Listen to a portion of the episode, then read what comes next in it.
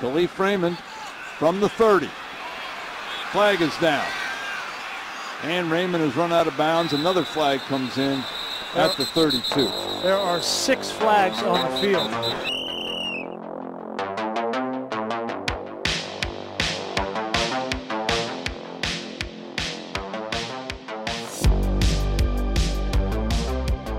Friday, June 24th, 2022. We're back at it.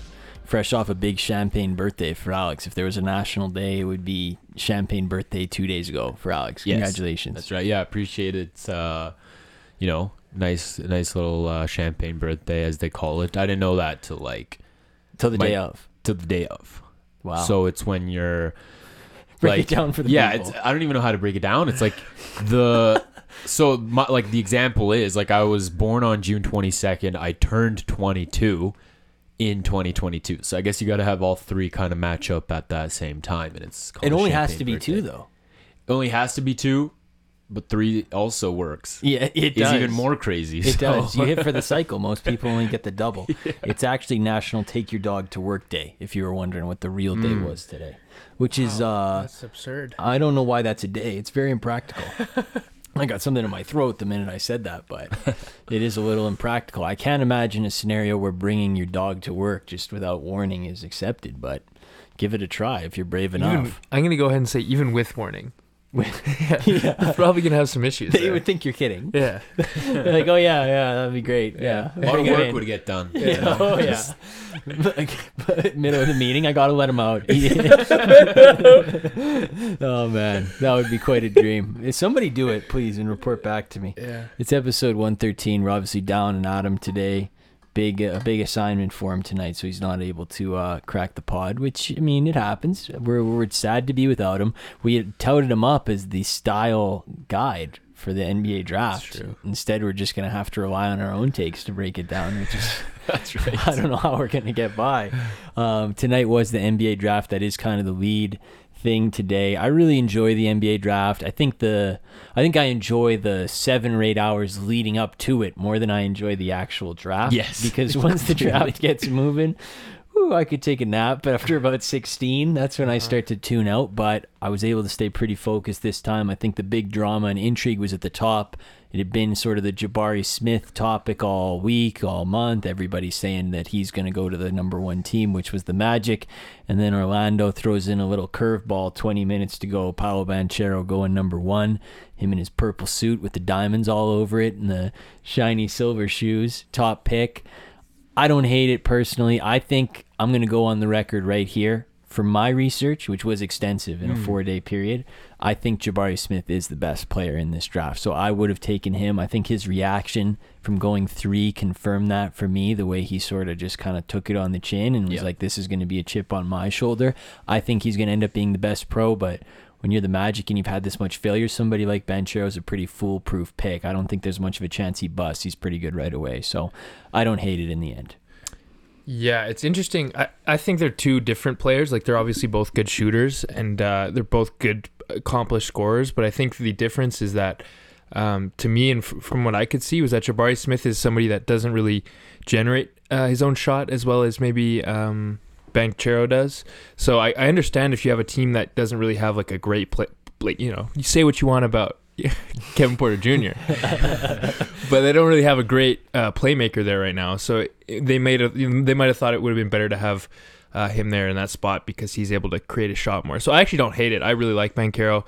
I thought whoever they went with at number one, as long as it was one of those top three guys, I think uh, you have a pretty high shot of, of any of them hitting. So Yeah. I don't hate it. I think this is a weird one because I saw a lot of different people who I trust and have respect for their opinions having different takes on who should go number one. It wasn't a consensus, so Yeah. whatever happens, I was okay with. How'd you feel? Yeah, hundred percent. I was okay with it too. Like, it is what it is. I thought, you know, all three guys were. It seemed like they were in the mix. I was hearing, you know, Orlando could pick any of those three guys, and it was a bit surprising, I guess, that you know Banchero kind of towards like ten minutes before the draft started, he just seems like he he he catapulted to number one. But, um, people were saying that he was the most sure pick out of those three. So maybe Orlando just wanted the most sure thing. Um, yeah, you know, he seems like a guy that could help them right away, obviously. And uh, you know, Orlando's got some nice young guys there. I think you know, I like Cole Anthony too. He can you know set set a lot of plays up for them. They got Banchero, Suggs. um, Suggs as well. Well, I don't know how big I Suggs, you like Markelle Fultz and Isaac? I like yeah yeah exactly. so, um, yeah, I don't I don't hate it though. But uh, honestly, my two favorite guys from this draft are actually Jabari Smith and Jaden Ivey. Those are kind of the two guys I I like the most out of probably you know the top four. So um yeah, but we'll Yeah. get into that later. Yeah, those are the guys I like. I do want to ask because it did. It seemed like it was Smith for pretty much the whole way. Even this morning, Woj was saying, "Oh, it's Jabari Smith at the top. Nothing's going to change that." Do you think they were? They knew they were going to take him, and it was like a play to make everybody think they were going to take Smith and they were going to flip to bench, or do you think they actually changed their mind at the end? Because I think There's no way. I think they kind of thought themselves into the corner and sw- switched up at the end. I don't think I think there's no way you can like you have all this time, you have the first pick, and then you just last hour maybe you just switch up who you're gonna take. It's like I when think- you're doing the test. I I under I I totally feel what you're saying because the Magic definitely seem like an organization that can't like keep a secret like that this Yeah. would have been leaked like a month ago as soon as they got the number one overall pick so i feel you there but uh, good job by them to like kind of keep it secret you know you think this was a full plan? yeah Yeah, I would have thought like th- to me the only way that that happens is if the entire like the brass of the organization, like the GM, coaches, and stuff, are all on the same page, and then like at the last minute, like somebody with more power, like the owner, owner, for yeah. example, comes in and he's like, you know what, I had a dream about. about about Paolo, like we need to take him because I don't see that as happening. Where like the, I, I'm sure they're all in agreement before. his son comes in. He's like, "Dad, like, listen up. Uh-huh. I watched like five minutes of YouTube. It's Yeah. Paolo. Yeah, trust me. Okay, I listened to Ryan Russillo's podcast, Dad. they're just like they're just like raise your hand if you want Paolo or raise your hand if you want Chet. the dinner they just table. decided, yeah, yeah. yeah, that's how they broke it down in the end. no, I think I think it was sort of a flip at the last minute because uh, there's a couple teams like Oklahoma City. If they had done this, I would have believed until the last minute. Yeah. they kept it a secret. But Yeah. the Magic, I think, are such a, a weird team that I don't know enough about, and they have kind of been a failure for the last ten years. Aside from the DJ Augustin playoff win against Toronto, that one game, um, that I could believe that they sort of flipped up at the last second, but still very interesting. And they've got a nice young core, like you said. Now they're sort of building out. Any of the three guys would have been nice. Oklahoma City at two obviously takes Holmgren, kind of the worst kept secret in this in the draft. That that was the guy they had sort of circled on their board. He is kind of the perfect Thunder player, sort of this tantalizing, who knows what you're gonna get lottery ticket, could flounder out the NBA like Shawn Bradley, who knows. But as far as I go, I think his body's a little too weird for me. I mm. know that people are saying this is where the league is going. You got to understand that this is the future. It's an athletic sport. This is the most athletic guy. I don't know. I think that I see some red flags with the body, but that's just me. I think I'm just not used to it. I think that out of the teams he could have went right because we still weren't really sure how the top three picks would pan out. I think Oklahoma's the best place for where he could have went. I agree. because obviously there I think they can develop him to I think he's going to reach his potential to the max in Oklahoma as opposed if he went to you know the Magic or, or Houston but yeah like you said it is weird. I just he seems like a guy like I just can't see like I can't picture him really filling out his frame. Um We saw his dad, and his dad didn't fill out his frame. that's true. That's true. Yeah, I think the frame or everything that's been made about the frame, like the whole controversy, I guess, is I think is blown out of proportion because to me he has a pretty solid floor, and I think the floor is like, um, like a to put in 2K terms, he'd be like a glass cleaning rim protector. You're going full my career. Yeah. Like he, he, at this point, whether he develops a frame or not, he's going to be somebody that can has a lot of defensive range and can protect the rim and play in the pick and roll. Um, and I, I honestly think whether he develops more, you know, we, I'm sure he will put on more weight, but whether he does that or not, that's going to be his floor. And so I don't really see the risk that um, other people do, and then the upside I think is tremendous. Like he's somebody that could be a, like a really lethal threat in the pick and roll. And I guess going back to the body type, we saw him play Jalen Duren in the tournament. Was a grown man, uh, despite being like not even 19, and he held his own just because of the the range and the length that he has. Kind of compensates for some of the lack of size or I guess weight that he has. So I, I'm not too concerned. I think it's a great pick, honestly. I saw a video of him getting cooked, but I sent you guys that video. I don't know if that guy was like a pro basketball player or just like a guy like a YMCA. but like he blew by Chet Yeah, that so was rough. fast That and was like rough. dunked on Chet. Obviously, I'm kidding. I you know like obviously Chet Chet's a great defensive player, but yeah, it was it was funny to see. Yeah. it's going to be an interesting thing to watch. Like you said, I think I agree that Oklahoma's kind of the best spot to go because nobody can really get on him too hard. He's playing for the Thunder. He won't be at least on the Knicks or something where he's getting all the pressure. Yeah. Um, so he does have the best chance to succeed there for And sure. Can I say he's got Giddey? I think would be an ideal team. He's somebody I would personally love to play with Yeah. because I think he's somebody that's unselfish. Like he's not going to require the ball to play. Yeah, and if you want to talk about the Thunder as a whole, and then we can shift over to Houston, they're considered kind of the big winner of the day. It seems like they traded those three first round picks to get my boy Ousmane Dieng, who was one of my favorite players in the draft. I was hoping the Spurs could nab him, but I'm okay with Sochan. We'll get to that in a second. But they traded those three first round picks to get him. They also added uh, Jalen Williams, and they do have Giddey. They could re sign Dort, and obviously they still have Shai Gilgeous Alexander. The coach is pretty good. They did get a little bit out of uh, the, the couple guys they drafted last year, Aaron Wiggins Yeah. a couple guys that they have obviously Poku, you know, you never know what you're going to get there. I think they could be good sooner rather than later with that core that they're building. I think that if they add a free agent, that could be a play-in push team because the bottom of the West is pretty weak.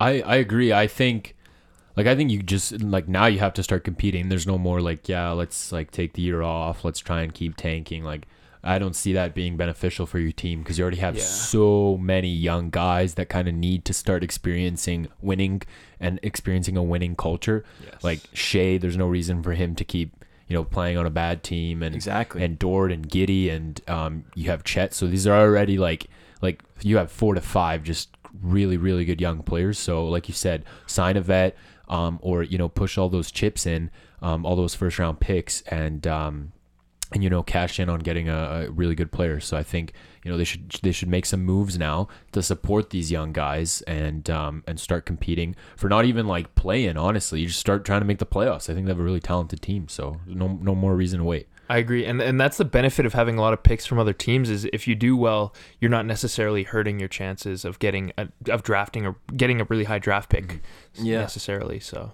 Yeah, and, and I think I was reading some stuff about how they're okay with Chet being a project because they want to be in the Derby for Victor next year.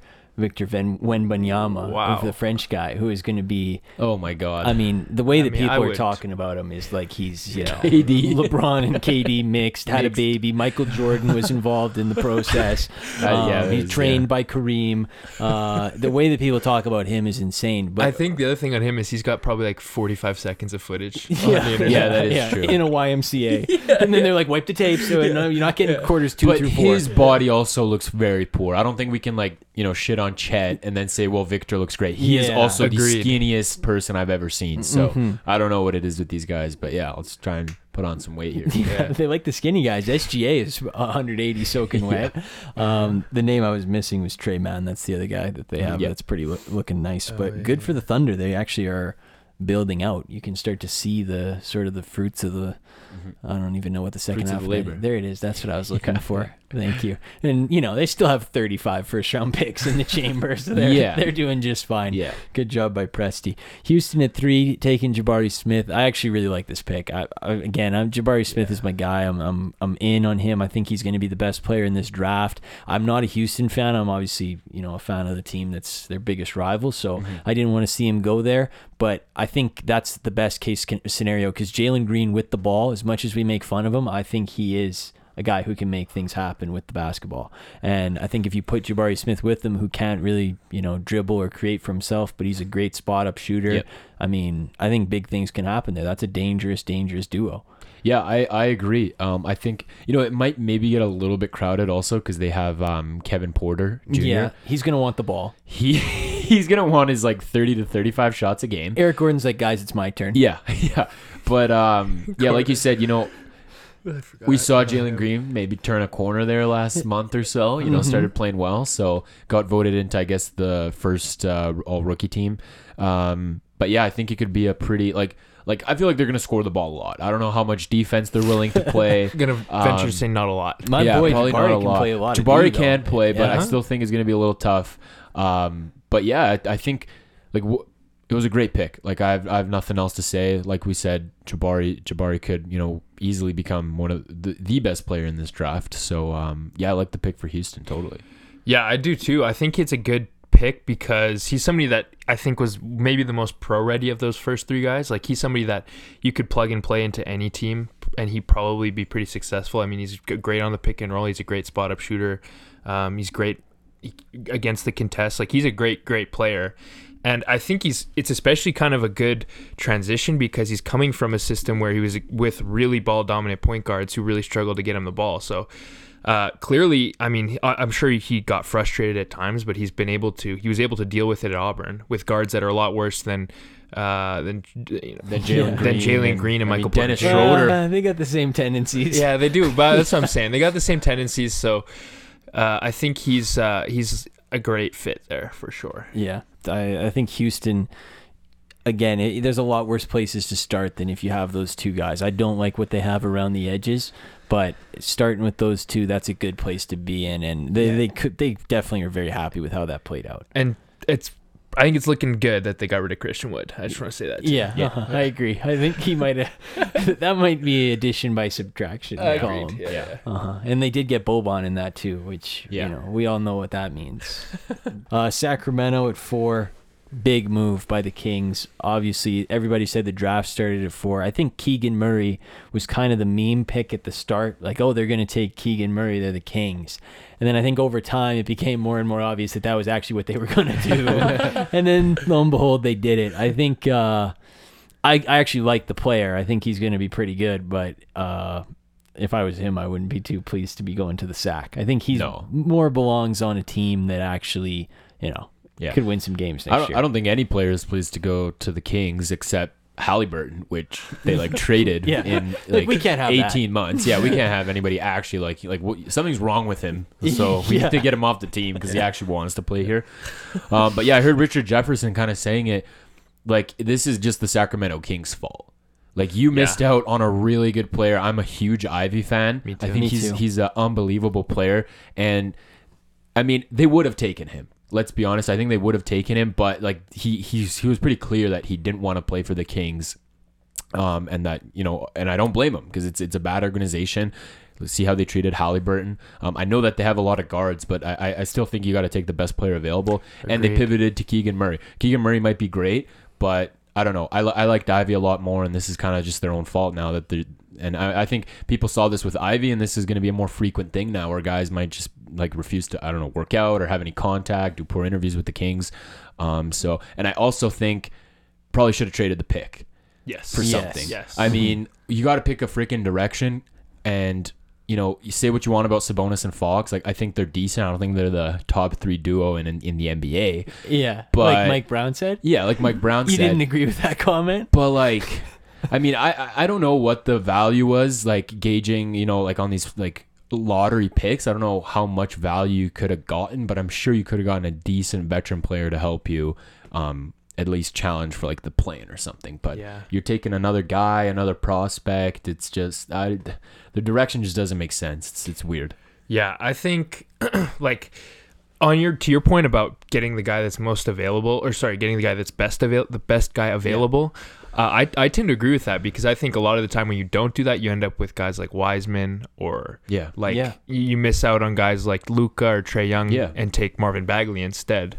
Uh, Yeah. So oh, did the Kings do that? Was that the Kings too? I think it was. Oh, Phil. yeah, oh, yeah. interesting. But they had Buddy Hield. They so did- Why did they need Luka? Uh, yeah it's baffling i don't like it's uh never i think i've been on the record on the show as saying it's not it's not something i really support and then i think the, the part of the the issue they have too is i think they're desperate to make the playoffs like it's going on what 16 years of, of no playoff Longest streak in? NBA history, I think. so I think at this point they're so desperate to make the playoffs. They're drafting older players, more polished prospects that can help them win now. And I think when you're trying to build a team that can actually win, I don't think that's probably the best strategy. I think you would rather take somebody, especially when your team isn't great. I'd take somebody that's younger and maybe more of a project like Ivey. Like Ivey's a fantastic player. I mean, that's why everybody was clamoring to get him. So you know, Well- Keegan Murray will be okay, Yeah. hopefully, but still well, baffling. it's me. it's also almost like guaranteed that Ivey's going to be like a Hall of Famer too. Yeah. Because they've sh- they showed a graph and it was just like each guy that's picked after the Sacramento pick is a really really good player. He's So- got the stamp of approval now that the Yes. Kings passed. Like I already Yeah. liked him, but then the Kings passed on. Him, it's so even now I better. really like Yeah, him. so. And again, it's not. I- I don't think it's about the player that they took it for. Because again, I actually like Keegan Murray, but I just think Jaden Ivey has the chance to be a special player, like a Bradley Beal type of combo guard. Uh-huh. And that's the you know we make fun of Bradley Beal, but if you had the chance to take him on your team on a rookie contract, and Yeah. you know that that's just and that bleeds into the fifth pick with Detroit. I think you put him with a guy like Cade. Detroit is the obvious, obvious winner of the week for me, and I, I love that pairing together. I Yeah. think those two on and off the ball. I know Jaden Ivey on defense is a long term work in progress. Like that's like a major, Yeah. major deterrent in his game. But to me, you put him with Cade. Cade's a perfect floor distribu- distributor. He's the floor general of that team. So mature. They, yeah, exactly. And they they already have young pieces like Bey. And the Jerami Grant trade, they freed up forty million dollars because they got an exception in the trade. They they won this this week for me absolutely going away. I think the Pistons are going to have some bright days ahead. Detroit's doing such a great job, like you said. And I kind of think like because Cade, Cade to me, I don't know how old he is, maybe 20, 21, 22. But Cade to me, when you watch him play, he looks like he's 28. He looks like he's Yeah. 30. He looks like he's been in the league for like seven, eight years, and he's so calm and mature that I think it works well because you can just unleash Ivey. Just unleash him for like a couple years, and like he doesn't have to like play this like take their best uh, offensive player on the other team or all this other stuff. Just let him like work, let him grind, and and Cade can do all the other stuff and kind of kind of help him out. Um, they got Saddiq Bey as well, who can play a small forward or maybe even a guard position as well. So they've got some really really nice players, and like you said, they freed up that exception, got a lot of money. And uh, and yeah, I mean they could definitely be in play for Ayton, and if they get Ayton, I mean, Now watch out look for the out. Pistons, oh. Yeah. because that hmm. that's a really really good roster. And that's what the Grant trade did. The 40 million in space frees it up for somebody. And then you look at what they did today. They still have Isaiah Stewart, who they do like. Mm-hmm. They did draft Jalen Duren. That made me think they're Right. going off of Ayton and maybe thinking about a Bridges type. Yeah, Because it, it, again with Ivey, we m- mentioned all the guards that are available this summer. There's LaVine and Beal and Kyrie and stuff. That doesn't, you know, n- and scrap that. Those guys aren't going to want to go there anyway. Mhm, But yeah. somebody like Bridges, if you really believe that that's a guy, Yeah. and you maxed him out, or even a guy like Brunson, you know, Why you could not? move Cade down. Cade's big and versatile like that. They have options now that they've done this. So I'm giving them an A plus for this whole week. Totally. Yeah, I liked what you said, Alex. That you're you, when you mentioned he like plays like he's 28. Like he has instincts like a 28 year old would. Yeah, Like the, uh, especially when it comes to the pick and roll, his instincts are like they're next level. He can he sees plays before they develop and makes passes before uh, other players can see them. So I think he's a tremendous player. And I think he's that's that's the advantage of getting somebody that's very versatile is you can it helps you down the road, especially when it comes to drafting other players because you you can there's so many different ways you can fit guys together Yeah. versus when you draft a guy like you know like a Jalen Green where he's got a very specific role on a team it's it's a lot harder to to work your to, to, to like assemble a team around him so I mean credit to him and credit to the team because I agree I think they're going to be really good and not a long not it's not going to be a long time Yeah. Uh-huh. And they still got Dwane Casey as the coach. That's a, you I don't know. love that. I'm being honest. That's where they're losing you. He's like a professional basketball coach, though. He could get you to 40 He could get you to 40, but let's bring in a guy like uh like a Van Gundy yeah, Yeah. yeah. Bring him back. Yeah. bring him back. You remember when he maxed out Reggie Jackson uh, the first time around? He had some good times over there. Uh, six through eight, it was Bennedict Mathurin to the Pace, Pacers. Pacers. Pacers. Uh, Portland got Shaedon Sharpe at seven. Dyson Daniels at eight to the Pelicans. I think the one I like there is Dyson Daniels because I think the Pelicans, if you know Dyson Daniels, the problem is the shooting, but he's a ferocious defender mm-hmm. and a guy who can actually like create plays for other people on the wing. I think the Pelicans are in such a luxury spot where they can take somebody who's a bit of a project and Yeah. Be okay because their team is good right now. This was obviously the Laker pick that they got through the Anthony Davis trade. We know they made the playoffs last year. I think and and put it together with the videos of Zion going around this week and him looking in great shape. I think next year they're building quite a team because defensively, I mean they said Alvarado during the draft. I mean, Yeah. he's a backup point guard, but I mean, he's ferocious on the D. yeah, and uh, Herb Jones as well. Exactly. I mean, they're really building something over there. I, I give them a lot of credit because I like Dyson Daniels quite a bit. Yeah, yeah, that that's exactly what I was going to talk about. I just think, uh, you know, focusing on the defensive side of the ball, um, I think is a really good, really good option for them because they know what they have offensively with Zion, CJ, and Brandon Ingram.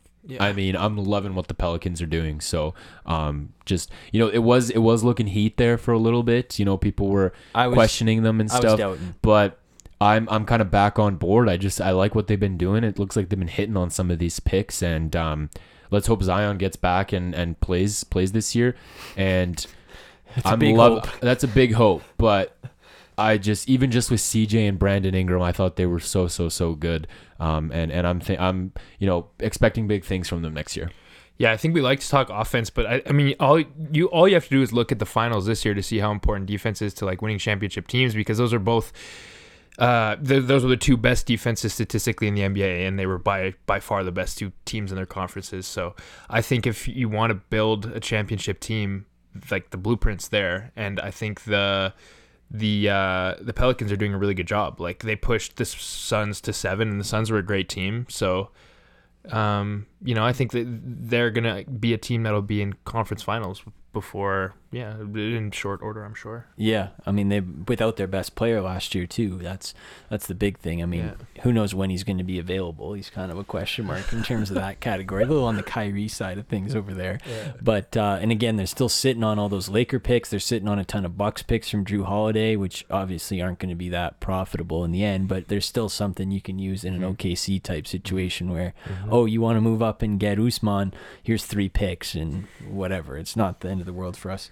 Um, I think looking at the rest of this, I we mentioned Shaedon Sharpe. I, I mean, I know Alex is a Mathurin guy. I think the Pacers are kind of hard to talk about because they're uh, the Pacers and they're not Yeah. exactly on TV every Yeah. day. Um, but I, I like that pick. I like Mathurin a lot. I'm, I'm not Yeah. skipping over the pick, but Portland is more interesting because Shaedon Sharpe obviously goes to them. It's a big swing. He's either going to get you fired or you're going to get a lifetime deal. Nobody knows what to make of this guy. But at the same time, they also picked up Jerami Grant in the trade earlier this week. I always want to say Jerian Grant, but uh, that was like the trash that was the trash guy. yeah. Uh, but I like Jerami Grant quite a bit, but I still don't really understand what Portland's doing because they uh, looking at what they've done over the last year in accumulation, they shuffled the deck, they laid out the new cards, and it looks a lot like last year's cards. That's what it's looking like to me. It's it's funny because you know Portland was like, damn, seventh pick. Like we just got Jerami Grant. Like you know this is gonna look different. We're And then trade for it's Beal. just the same. yeah, exactly. And I, th- I thought you know teams were they they probably thought teams were just gonna be like hammering them about, hey, can we please get the seventh pick? Like we'll trade, you, give you anything. And they, you know, I I don't think they could have done a lot by trading that seventh pick. It didn't seem like too many teams were interested. Um, I know they made a run at OG, but that didn't seem very likely. Um, you know, Dame's probably not thrilled about that. I, th- I still think you got to trade that. It's same with the Kings. That's the same deal. I'm thinking uh, the Kings and the Blazers should have traded their first round picks today. There's literally no point in making a draft pick. And then not only do you take, you know, a a a a, a, a player from the draft, you take a guy who's like super young, super raw, hasn't played basketball in like a year or two. Has not just played straight from high professional school. basketball. Has not played professional high uh, uh, basketball at all. Um, I'd understand if they maybe took a 22, 23, like a Chris Duarte or something, like uh, you know, win now. But uh, but yeah, I, I wasn't a super big fan of the pick because it just doesn't make sense from like a direction standpoint. And the people are, I, I don't get it, man. So many people are like, well, he was dominating in high school. Well, I hope so because all these look at this, the second round picks, man, in these in these drafts were dominating in high school. So I, I think he was the number one rated prospect coming out that year, and I understand that. Mm-hmm. But I don't know why people are referring to his high school tape like, "Wow, he was dominant." Yeah. If he was dominant, what was Zion in high school, dude? Yeah. Like, what are we talking about here? So it's yeah, it's a bit annoying. I me. know people who are dominant in high school and they're taking business Yeah. studies right now. Yeah. So there is a big difference between dominant in high school and translating to the pros. I actually here's something I didn't think I was going to say. I'm defending the sack right now. The sack, you know what? They want to win now. They take a 22 year old guy. I understand it. Portland, Yeah. trading for Jerami Grant, not Jerian, Jerian, trading for Jerami Grant and then drafting Shaedon Sharpe is like a direct contradiction of what yeah. you want to do. I don't think it makes much sense for them. Like you kind of got to pick a direction here. I understand he's a big swing, but you, you're not going to pick seventh all the time with Dame Lillard. You kind of need to hit this one. That's how I feel. If you're really going to build around Damian Lillard and that's what you want to do, I would have done a safer pick. Maybe a Sochan, maybe a Dyson Daniels. Yeah. That's what I would have done. I get I understand what you guys are saying with the direction thing, but I don't think it's risky like maybe like a Chet Holmgren is risky because Chet obviously is a project um, in the sense that his, his his frame isn't really there necessarily in a lot of ways. There's like some physical maturation that needs to happen, and there's some issues with his game. But I think the risk with Shaedon Sharpe isn't really his game per se or his skill set. It's more the unknown of him not having played a year. So it's a different risk, I think, and that's a risk I think you're more willing to take if you're trying to win now versus we know we know Chet has this lim- this limitation, uh, and and because we've seen it in college, we've seen it in high school. So the risk is we know that there's going to be years and at least a couple years until he like develops into something that's going to be really useful for our team. Versus Shaedon Sharpe, it's just we we don't know because we haven't seen him play. So he could be productive and really good right away, or you, you know he could be like Yeah. a nobody. Yeah. So Reddish. do you get what I'm saying? It's Yeah, a little bit no, of a different risk. I understand what you're saying, but to me, it's like, it's like a red flag to me where a For guy sure. where he Yeah. said he just doesn't want to play for a year, and I like because he doesn't Yeah. want to get injured. But okay, why are you like making that decision when we have like 59 other guys that were fine to play in college this year? Yeah. Yeah. What's what's so different about you? Like you're not Michael Jordan when we're like okay, or LeBron, you know. well, he is one of the greatest He- basketball players. and, ever and play that the is game. also a bit weird. I don't know, you know, where this kid's mindset is. Is just it's just unbelievable to me. And um, I know a lot of people are ha- hating on Wiseman, and this has like Wiseman written all over it. Where Wiseman played like two, three games of college and then just wiped out the entire season. But I mean, the fact that Shaedon Sharpe didn't even make an attempt to play in college to me is a bit concerning. So Yeah, I agree with that. I, I I find the whole thing weird, but again, you're taking like a massive swing. If the guy works out, he looks like he could be an absolute A-list player. yeah, yeah, But it, I don't know. how often do you see those guys actually work out? I guess we're gonna find out and see. Uh, last little stuff we can do for the draft here. Sochan went nine to the Spurs. I actually like that pick for my team. Mm-hmm. Johnny Davis went ten. Any players that you really liked that got picked after the tens? Anybody you sort of were looking to see where they went, or anybody who went to a team and you thought that's a really good fit? I guess like AJ Griffin, Yeah, I I think was is say. somebody that could slot in to a team pretty easily. Like he's a good shooter. So Going to the Hawks. I, I actually like him a lot as a player. I think, you know, when I was sort of doing research at who I wanted the Spurs to take, he was somebody I really liked. But uh, what his medicals must have been saying, because I thought he was going to go around six or seven, and he goes all the way to 16. He obviously has had some big knee problems there. Um, I don't know, but I think if the guy can stay healthy, he's a dynamite dynamite player. But at Yeah. 16, like Michael Porter went 14, I sort of view this as the same thing. Maybe not as dire with the medicals. I obviously don't know, but if it works out, it's a great pick. yeah, and he's really young. I don't even know if he's 19 yet. Uh, so he might have just turned 19. So he's somebody that, is, as polished as he is uh, as a shooter, I think he's uh, there's definitely room for improvement. There's upside there. So I think it's a good value pick at uh, 16. at 16 for sure. Somebody that can help you right away, and somebody that also has a lot of upside to Mhm. improve. Some of the picks I personally liked, I'd say, were um, Mark Williams was getting a lot of hype. Um, the center he went to Charlotte. Yep. Um, and you know Charlotte's been needing a center. I don't remember like the last center that was actually good was like Al Jefferson. oh, dude, on the Like I loved Al Jefferson on the Bobcats. He'd actually like cook down in the post. He was actually raw. We're doing so- Bobcats hour right now. yeah. Bobcats hour. So, um, you know, uh, addressed a need. Um, so and and he was getting a lot of hype. I know you weren't a big Agbaji fan. Yeah, I no. kind of liked him. I, I I thought he was pretty good on Kansas, and I thought you know he he, to me he he he had that like take over the game kind of moments with within March Madness that I was watching where you know you just give him the ball and um, let him score. You know he he seems kind of like a spot up shooter guy. Um, I think he, didn't he go like eight for eight. In one game, he like he, well, he didn't miss in for the first entire half or something like that. So, um, I, I I thought it was a quality pick for the Cavs and kind of a guy where um, like the Cavs didn't don't need to hit on that pick, but I think he could have a pretty high potential. Um, um, if they if they develop him well. So yeah, Yeah. Really handsome guy too. I Oh, gotta wow. say, He's a stunner. He, he might be the most handsome guy that got picked. yeah. And I, I don't even know if it's that close. Uh, yeah, when he went up, it was like, wow, that guy is an absolute ten. Holy Holy. smokes! Um, I think the picks I liked. I'm not gonna boost up the Spurs too much, but I do really think Sochan is a really good pick for them because with the Spurs, they don't play their rookies a lot. They never really pick as high as nine. The guys usually spend time in the G League. He's 19. I think he's actually going to play right away. And if you want like a sleepy place where you're going to get good development and good coaching, and the things that he's bad at are things that you can coach mm-hmm. into people, like mm-hmm. shooting the ball. He's good in transition already. He's already a good defender. defender. Like these mm-hmm. are very plus assets. I really like the pick for the Spurs. I think that that could really pay dividends for them. And I really like Jalen Williams too. I kn- he went to the Thunder at 12 and Yeah. he's Santa Clara. He's kind of an he was unranked at the start of the season, mm-hmm. but everything I heard about him was this guy just absolutely shot up the boards. He's a great shooter, perfect 3 and D guy. I think he's a, got a very very high floor. I'm a I'm really in on him, so I like that pick a lot and like, like OKC is another sleepy place where you'll develop. That's just Yeah. Yeah, and can I say uh, Patrick Baldwin? I literally didn't know his name before the draft, but he's probably going to be like an all star in three years. Yeah. the guy for the Warriors. that was a great pick. Yeah, What a steal. I, I, I mean, if it doesn't work out, like whatever, but the Yeah. Warriors being able to actually, like, again, they're right up against the tax.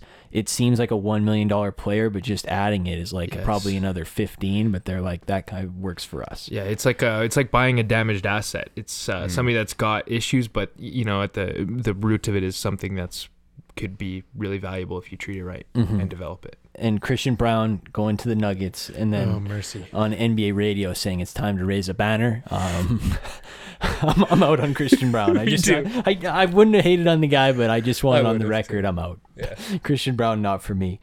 The the other things that sort of get talked about, the Knicks obviously going off and uh, trading a first round pick to get off of Kemba Walker, gave him to the Pistons. The Pistons will buy him out.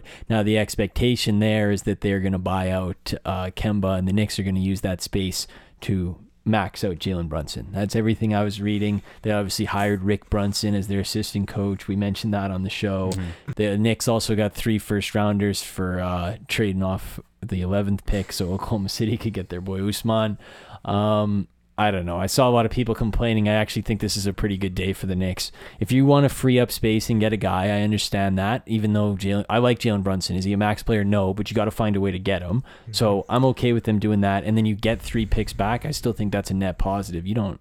I mean, they have young players, and if they even if they, you know, even if they did pick a young guy today, it's not like Thibs is going to play him. Thibs Thibs is a vets only guy, so I'm I'm Yeah. fine with what they did. Yeah, that's true. Um, I think the trade itself is fine, and them bringing up Cap and all that, but I'm not convinced they're gonna get Jalen Brunson because I've been like since you know 2011, 2012, they've been saying oh they're gonna get LeBron and KD, and it's always just whatever the hottest free agent is that they'll get him. So as of now, I don't believe they'll get him because I've been tricked so many times in thinking that the Knicks will get him. Um, and I mean, I, I don't know what uh, Dallas's financial situation is. Um, but I don't see a reason why. Like, if if they can offer him pretty good money, I don't see why he would, you know, leave Dallas. Um, and I, I heard somewhere else where um, Dallas has a bunch of guys that have been former Knicks, Hardaway and Bullock, and um, I think I'm missing another guy. And they he, like he can just ask them how was it over there because Yeah. it's I still think they haven't changed much in regards to their organization and how toxic everything is. Um, I, I get the money is fine and you know they they hired you know his dad and all that, but the Knicks have been doing that. Like I, they've been hiring like you, someone's aunt, or uncle, and then now he's gonna come play. His neighbor. that. Like I think they were doing some stuff with Zion as well, and you know just it's Yeah, PowerPoint presentation. Exactly. Yeah. Like, and I Uh-huh. still feel Noah like the biggest idiot for thinking that they would somehow actually get the Rangers first overall pick when it was like just a straight up probability. Like, That was they were classic. acting like first take was ripping for three straight week weeks. Like, how, like where are we putting Zion in the Knicks lineup? Like, no, no, dude, no, we didn't even do just the that. lottery. It bro. was uh, where's Zion gonna? How is Zion gonna play with KD? How is yeah, this yeah, gonna and work? Kyrie, and Kyrie, don't forget Kyrie. Yeah. yeah. So, um, I just, man. yeah, I'm, I'm not, I'm not talking about that until he actually signs with them. Yeah, I mean we hear this every year, and then they end up paying forty million for Evan Fournier. So like, I'm looking forward to Malik Monk getting forty million a year. Oh, they're loving Malik right now. They're looking at Pat Connaughton. They're like, Yeah. yup. The DiVincenzo, have you seen that guy? yeah. Offer sheet four years seventy. and that's the way to do it. A um, couple other basketball things, and then we can talk about some other stuff. You're not going to believe this, but uh, Kyrie Irving and Kevin Durant are unhappy. It's really Oh, one of the most unpredictable things. You, who could have seen this one coming? It just hits you like a ton of bricks. But uh, to recap the full saga, because it's been four days, four days since we've talked, but there's been about 80 different things out there. It started on Monday when Sham said that Kyrie and the Nets were at an impasse, which. I- I didn't even know they were divided. I wonder. I oh, wonder what happened what? over the last year Thought that they were could have bros. caused that. Yeah. Yeah, I thought they were best friends, considering he was their GM for three years. Mm-hmm. Um, and then it came out later on that Kyrie has sort of circled in the Lakers, circled them in. Just you know, they've got mm-hmm. no money, but he circled them in. Uh-huh. Also looking at the Clippers and the Knicks. Oh, so you want to go to New York or LA? Okay, interesting. Oh, okay, And then if that doesn't work out, he also likes Philadelphia. Go play with James Harden again. Yeah, let's see how that turns Yeah. out. I think You I know, heard Dallas too. Yeah. Oh, that's good. Yeah, I'm sure Luka can't wait to play with you again. He Teams that- basically picked all the teams that like don't have money. yeah, really. uh-huh. it was Yeah. an interesting play, but he's Kyrie Irving. They'll make max money. of course, of they'll, course, they'll of clear course. the decks. Yeah. Um, and then it came out. Marc Stein said that Kyrie and LeBron have been talking pretty frequently. That was the report that he had. That of course they were speaking about a reunion in Los Angeles. And then it came out today. Sham said that Kevin Durant would. I mean, this is pretty obvious to me because it had been reported. Again, there's a million reports out there in the span of four days. That's how bad the Nets Yeah. organization is. That Kevin Durant has not been recruiting people to the Nets because for whatever reason, which I would imagine that he believes he's not going to be there. Um, and then it came out today, Sham saying that he would be unsure of his future if Kyrie left. I thought at the start of the week that this was kind of smoke and mirrors and it was just Kyrie trying to cause a bit of a ruse. I think they're both actually gone. I don't think that this is. Uh, Yeah, I think they're out of And here. I think the Nets are actually pretty happy. The Nets have dumped all their first round picks till 2027 onto Houston to get James Harden, a fat guy, for half a season. Does he still play for them? No, actually, Oh, yeah. okay. But they got Ben Simmons back. Yeah, right, So right, that right. worked out for them in the end. I mean, worth like six months of James Harden. Yeah. Yeah. Uh-huh, what a great trade. Um, I think that what I wanted to talk about, because I was thinking about this over the last couple days, would it reflect back on the 2019 Nets? They had Russell Harris, Jarrett Allen, couple of Jared Dudley. Jared Dudley. They had a lot of Jared Dudley. LeVert. Dinwiddie. Um, I know I'm forgetting a couple other guys around the edges, but that team was what 43 wins. Kenny Atkinson went six games with Philly, I think. Off season, they had shown enough confidence to get KD and Kyrie And If- Fire Atkinson. and fire Kenny Yeah, good Atkinson call on that and one. DeAndre Jordan. I Yeah. forgot to mention they signed him for four years, forty, Yeah. um, because he was their best friend. Um, would you do it again? Because I still contend that yes, I would do Oh, it again 100%. if I was them. Yeah, I agree. But where I draw the line is the fact that they were able to make every personnel decision was a comical idea. That they thought turning over the keys to those two was going to get it done. Yeah. That they were like, we don't want Kenny Atkinson anymore. Okay, he's gone. We don't think Jarrett Allen should be here anymore. Let's keep uh, Jared or uh, DeAndre Jordan and get rid of Jarrett Allen. What a mis like. How do you let Wow. that Does- happen? Does, Jarrett Allen like? Does he play like Xbox? yeah. Is he like friends with us? Did he win a 2016 gold medal with us? yeah. No, the, like, how do you let that happen? You're somebody who's been there and seen the development. You obviously know DeAndre Jordan's at the end of the line. I don't know how you're a GM and can like let that happen. I just don't get it. Or what's what's his uh, name? Sean Marks. Sean Marks. Like you're talking about him, how he can let that happen. Yeah. Yeah, yeah, I agree. Well, I knew something was fishy from the start when in their first off season, I think they were having like their interviews and stuff. And Kyrie was just like, "Well, like maybe one day I could be the coach." Yeah. And like maybe one like, day I really can be the coach. GM. Yeah. GM. That's what he just- said with KD. That's, That's right. what he yeah. said with KD, and that was just very odd and weird to me. And like Nash just got hired like like three four weeks ago, and you're kind of saying that, and that kind of stirred the pot up. But yeah, I totally agree how it is KD we're talking about here, right? And it's kind of tough to just be like, K- KD, shut up, I'll I'll do my work and you do your work. But as a GM, you still do need to kind of draw the line and have your own. Like you are the GM, right? If, Yeah. And if you're not comfortable making those decisions as a GM, and you're gonna have other people completely influence your decisions, then maybe you're not really cut out for that job, right? And- you know, if I'm an owner, if I'm a vice president, whoever makes the decision on who the GM is, I think you gotta sniff that out and see if your guy can handle these A-list star players and make sure. Sure, I, I'll take your idea and I'll think about it, but I'm not letting you. You know, I'm not. You're not making me give DeAndre Jordan forty million dollars. you're not making me trade away Jarrett Allen and and Caris LeVert, who are really really tremendous good young players for for James Harden just because you guys kind of felt like it. And I don't know if the fit's going to be good or anything. I think I would do it again. I do sign Kyrie. I do sign KD. I think the J- the James Harden thing was maybe over the top. I think that was too much. I think they killed it with that. The the the three star players, we know what kind of personalities they have. I think it was just too much. That was a huge risk. Cause, For cause, sure. Because I like KD and Kyrie with Caris LeVert and Jarrett Well, Allen. the Yeah. no and, depth. And, and, I Yeah. forgot who No other, uh, the other That's good. why they didn't win. hundred That's why they didn't go anywhere in the playoffs this year. And they, if Blake Griffin depth in gave coaching, him, maybe. yeah, Yeah. But Yeah. depth in coaching, exactly. If Blake Griffin gave him five good minutes, it was like a godsend. Yeah. Oh yeah. They yeah. they didn't have anything on the bench. And you look at the state that they were in after when Sean Marks came in, they were the biggest joke in the NBA. He was competent enough to get them to the point where they were attractive enough for KD and Kyrie, which if you had said that in 2015, you would have been laughed out of the room. They were the biggest joke in the league, traded the picks that were Tatum and Brown, turned it into a profitable franchise again, and now they're going to be back in that same hole. I, I don't I, I know you're saying Sean Marks like he's got to step up and uh, to an extent I agree but I think it's an it's on him and it's on everybody equally. It's not just on him. I think that's an ownership problem letting oh, these yeah, guys come You in and gotta- do that. yeah. it's on everybody else in that organization. They pick the coach they pick the bench they pick everything. They, they messed it all up and now they're going to leave before they can even start to clean it up. And if you're the Nets like wh- where do you even go now? You don't have any picks you have Ben Simmons that's all you have and that's why it's not worth it to to because these guys can just be like, "Hey, see ya." Two years later, uh-huh. you Yeah. deal with the mess. I don't care. I'm gonna go uh-huh. sign with the Knicks. I'm gonna go uh-huh. sign with the Lakers. I'm gonna do whatever the hell I want. You deal with this mess, and that's why it's not worth it to to absolutely let these guys control everything. Agreed. I just I don't know how many more examples we need to see of star players trying to influence and trying to you know make these GM moves. And when we see it, it's it literally has never ever worked. It just doesn't work. Well, it, it depends on what you're like. LeBron, that he's had a history of doing that, and at least you win championships. But you go to the finals Yeah, that's Nets you- never made round three yeah, exactly. And I mean, I want to distinct like differentiate between Kyrie and KD because I think KD showed that he can be in a role where he doesn't have that type of ownership because that's kind of how it was with the Warriors. I don't think he was making really significant personnel decisions or or things like that. Obviously, he had sway with, within the organization, but it wasn't the same. I think this is a Kyrie problem more than more so than a KD problem because he's been like this his whole career. He demanded the trade from the Cavs.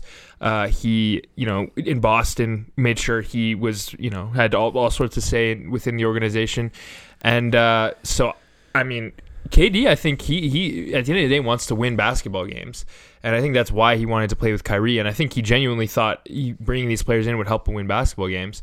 Um, but I also think he's somebody that will also he he can he can take a backseat role when it comes to like making personnel decisions. Yeah. Whereas Kyrie, I mean, that's you're that's a whole can of worms that you're opening when you sign a guy like Kyrie Irving. yeah And I don't think it's a can of worms that pays off very often. At least it hasn't so far in his career.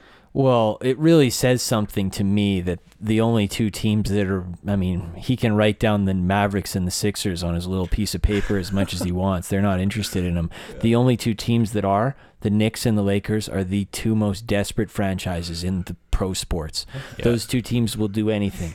And he has shown he's such a tantalizing player, but he has not shown anything in the last six years that suggests that he's a positive person you want on your basketball team.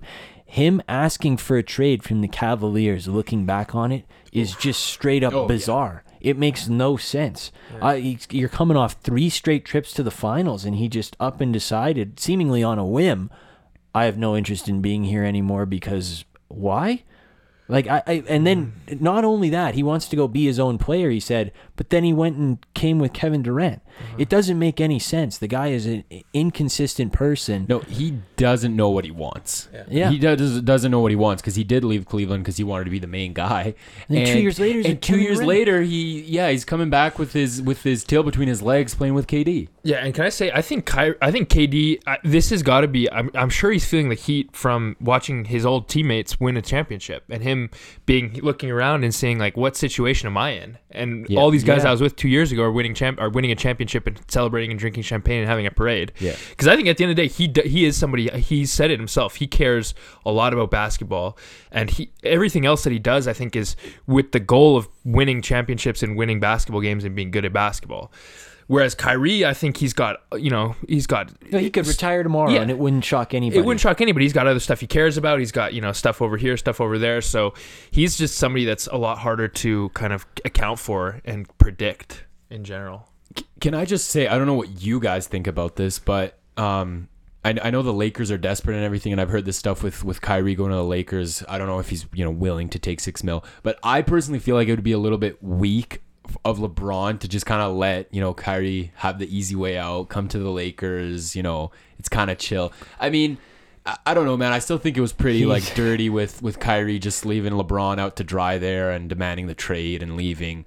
I, I don't know how, how good their relationship could still be. I mean, I I I know the Lakers are desperate, but it's just to me. If the Lakers, To me, this is the best case scenario for the both of them. I do I know, think he's going to the Lakers, and I think he is going to take the six million. And I, I- it I just think because he could cause more problems though, and it's just I agree. twice now for LeBron that he's making that same mistake. The reason I Not think even- it makes sense for both of them is Kyrie has shown he doesn't care about money. He left twenty million dollars on the table last year for. What I'm saying is he's shown he was willing to take less money. It's not about that for him. I could see him taking six million, and the reason why it would work out for him is he sort of thinks to himself, I guess now. I, I don't know what he thinks, but I'm just theorizing. I mean, who knows what's in his head? But I'm just theorizing that he might think my only real pinpoint of success is with LeBron. I left him high and dry.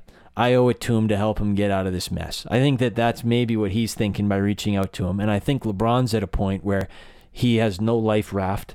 And this is uh, like literally like a pool noodle that's being thrown out to him as he drowns, and he's just gonna try to take the pool noodle back to shore. Like it's not very reliable, but it but it's better than it's drowning. better than drowning. Yeah. And if he can leave the Lakers next year, which I think he will do, and say, I brought you guys AD and Kyrie, you can't be mad at me for leaving. I'm leaving you with two good players in a championship. Exactly. I think it makes sense for both parties. Yeah, I would just say, I know we, we mentioned LeBron as like a stand-in for the organization, but Rob Pelinka's got to like take he's got to take the wheel here, and he's got to think long and hard about how he wants his team to be managed for the next few years. Because if he signs Kyrie to some a large contract over many years, I think I don't even know if that's possible with their cap situation. I doubt it, but I mean he's somebody that uh, he's got to at some point take some ownership and some accountability here because his team uh, the last all the last most recent moves they've made you can call it LeBron but he's the one who has to make the phone calls and sign the sign the contracts and sign the papers so he needs to uh,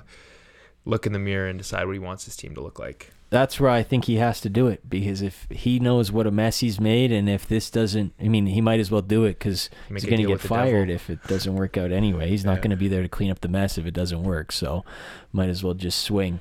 Yeah. Uh, as far as the Kevin Durant stuff goes, though, I don't know really where I could see him actually going in a trade. He has multiple years left on his deal. I don't think there's an opt out. I mean, I'm gonna have to sit down and look at it. Maybe that's homework for next podcast. yeah, Taking a look Look at at that cap because, uh, yeah, they're- I, I, off the top of my head, I don't know where a team Yeah, I would don't. be KD in like Dallas. because you'd think it would take so much to get him. I mean, that does make a lot of sense, but Yeah, I mean, Yeah, I I'm gonna have know. to sit down and do some homework, figure that out. Um, we talked about the Pistons getting Jerami Grant or Blazers doing that. Uh, Charlotte reportedly has serious interest in Russell Westbrook, according to Kevin O'Connor. Uh, the move is basically less about Westbrook and more about Charlotte needs to clear money because they want to keep Miles Bridges, but they are so up against the cap and they don't want to go into luxury. They're paying Gordon Hayward thirty million dollars for the next two years. They're paying Terry Rozier twenty three for the next four. So Westbrook one year at forty seven is um, cheaper than yeah. having Rozier and Hayward. Yeah. long term one. So any kind of swap there, as weird as this sounds, I'm not totally sure that I would sign up for that if I was the Lakers. To be honest, I would rather just have the expiring and yeah, let it roll. yeah. That's what I'm saying. Especially if you get Kyrie, you can just kind of Yeah, keep our uh, boy Westbrook on the bench. There. yeah. Put him Give him a to John Wall. Of, Send give him the John Wall, a lot of DNPs.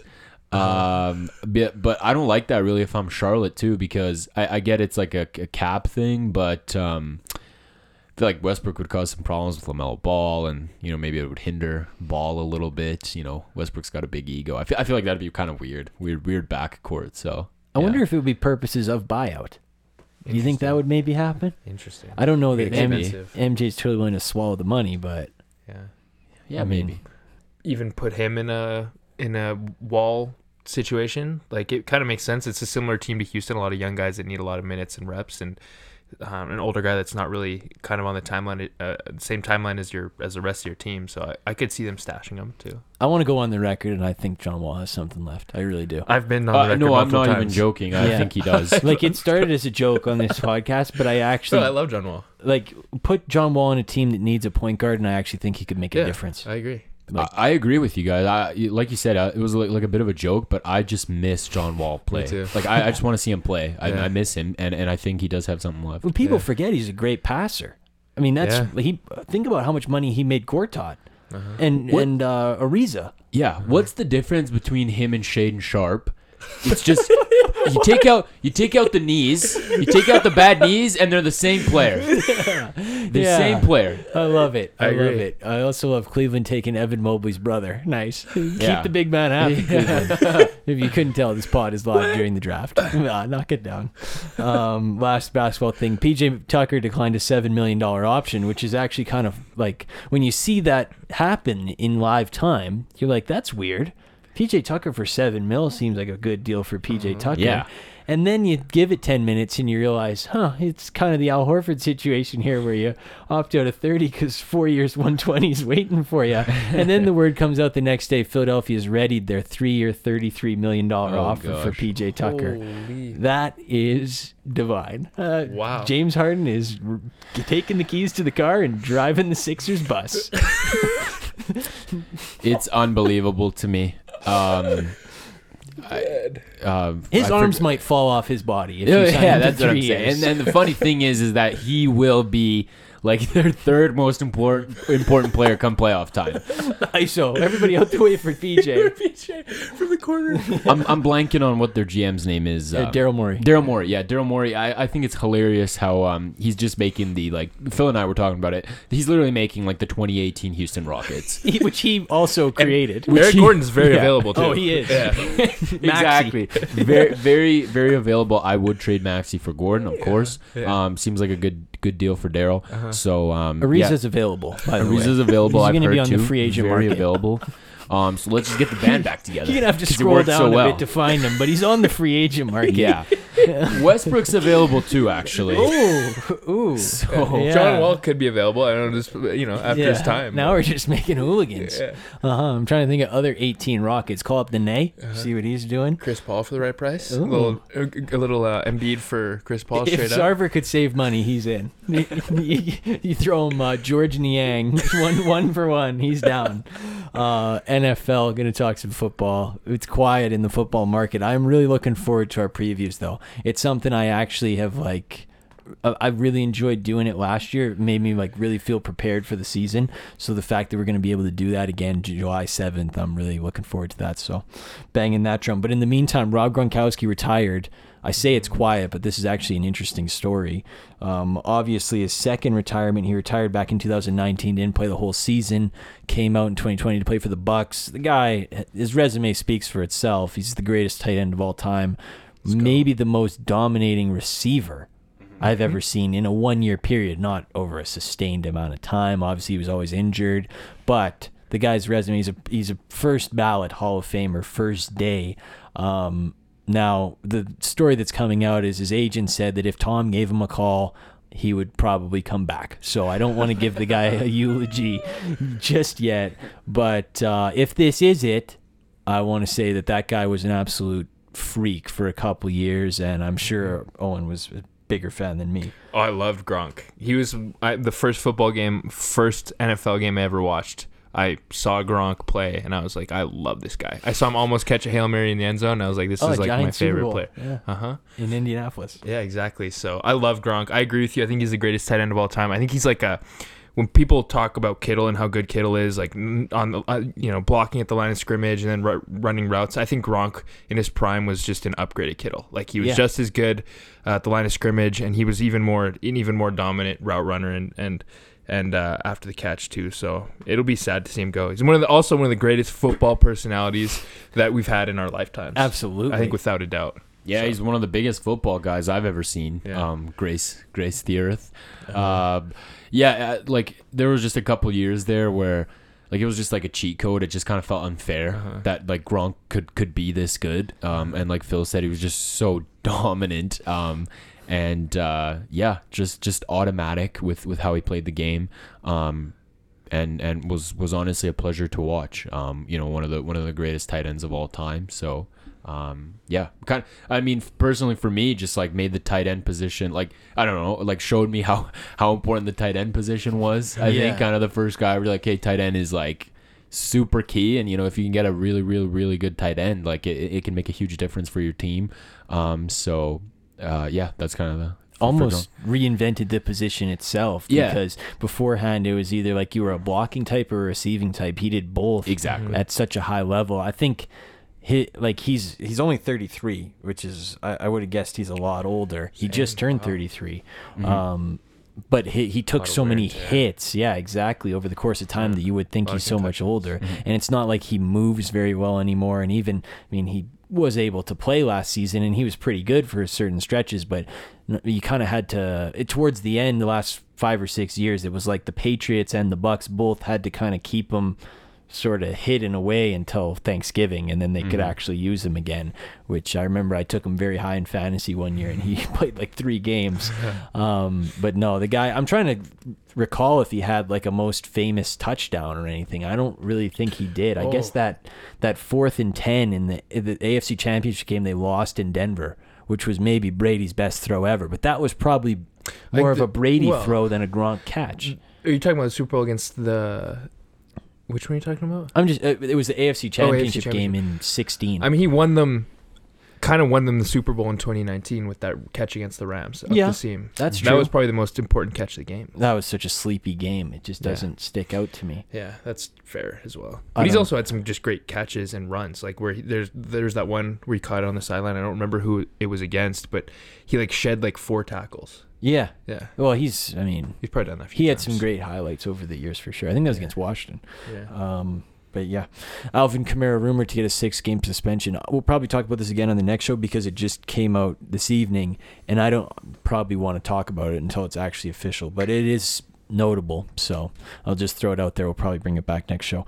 Didn't want to have to talk about this, but Chase Claypool was talking. He went on I Am Athlete and he said, quote, I know for a fact I'm not like the rest of the guys in the NFL. I know I'm a top five receiver. I know I'm a top three receiver in the NFL. That was his full quote. I actually like Chase Claypool as a football player more than most. I think I could name 50 receivers I'd rather have. than Chase Claypool. Yeah, I think I could get to 40 or 50. Yeah. That's fair, just given like, I mean, his personality is is tough. Like that's uh, like it's, it's a it's a huge negative, and like his social media stuff. So, um, he's a really good football player. Like all Yeah. like like like besides you know hogging the ball when um you know We're when you're to do the two celebrating when you're trying to do the two minute drill.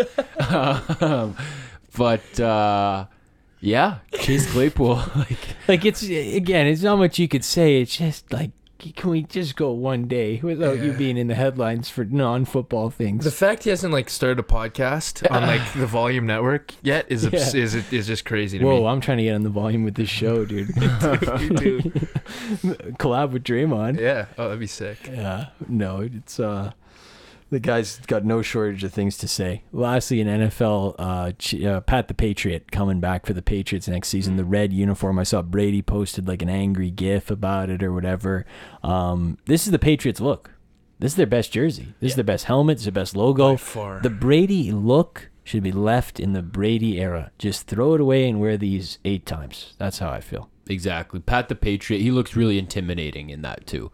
Like Yeah. he looks he looks rough. He looks He's playing he, like- center. Yeah, he's playing center. he looks like he wants to eat you alive. So um it, it it's a really good look. Um and they're they're not making this their full time yet, like you said. No, it's just a couple times. Yeah, exactly. Like you said, they probably should have just thrown the uh, when Brady left. They should have probably just thrown that one in the bin. But um, but yeah, I love it. I've been a big fan of this uh, with the NFL. You know, changing the uh, helmet rule where you know you can wear a different one now. Um, and now we're getting back a lot of really good jerseys. So uh, it's gonna be fun. It's gonna be a fun season for sure. I, I'm loving it. Yeah. Yeah, I think it's the best. Like we've all, we've had done like jersey and helmet drafts. Like I think we're all in agreement. It's like probably It's the nicest. Yeah. It's up there for sure. So yeah, I would I would like use it more than just a couple times. Yeah, no, Yeah. it needs to come out the closet more for Yeah. sure. Uh, hockey quickly. Avalanche up three one in the series game five tonight. Great game four. I actually that was probably the most I've enjoyed a Stanley Cup Finals game in like ten years. That was awesome. Great hockey game. These two teams really trading punches. I hope it keeps going, but I really feel like Colorado's gave Tampa Bay the death blow by going up 3 1. I don't see any way they lose three in a row, and I think they're going to close this thing out tonight. So, what do you think? Well, I was talking to you earlier, and it's crazy to me that Colorado's lost three games all playoffs. It's just like that's just crazy. Um, that's almost like I don't know if it was 2013 for the Kings, or I remember the Kings 12. were just like Yeah. sweeping everybody, and they ended up losing like maybe like two or three games. Um, and as much as I like Tampa, um, Colorado's not losing three straight. I don't care what happens. So um, I don't care if they have to go to game seven, but they're, they're not losing three games. Um, and uh, yeah, I don't know. I, you, you were kind of saying that Tampa did look tired, and I think it's just it's it's a little Wow. too much for them. It's just Yeah. all these like these, uh, finals after finals, and you know playing some some tough teams. So um, I know there was some controversy there towards the end about the. Uh, Too many about men. the extra attacker there and and the uh, yeah uh, too many men. I don't think it's a big deal. There, uh, Ryan McDonagh actually said, and I totally agreed with him. It, that that play happens all the time in hockey. I know there's like a specific rule that he has to be within. I think like five feet of when you make the change, but he was coming off. I don't. I don't think it impacted the play too too much. Um, I know some people feel t- type of way about it, but you know, it, it is what it is. Yeah, I think that these finals are really starting to show for Tampa. They obviously three in a row now, and then it goes to overtime, and Colorado completely kicked their teeth in in the overtime. It just there's something about the hockey when you've been you know how to win in hockey games. And like Tampa Bay continually putting themselves in positions to win is incredible to watch. Vasilevskiy is the greatest goalie I've ever seen in my life, maybe with the exception of a couple years of Lundqvist. That's he is unbelievable.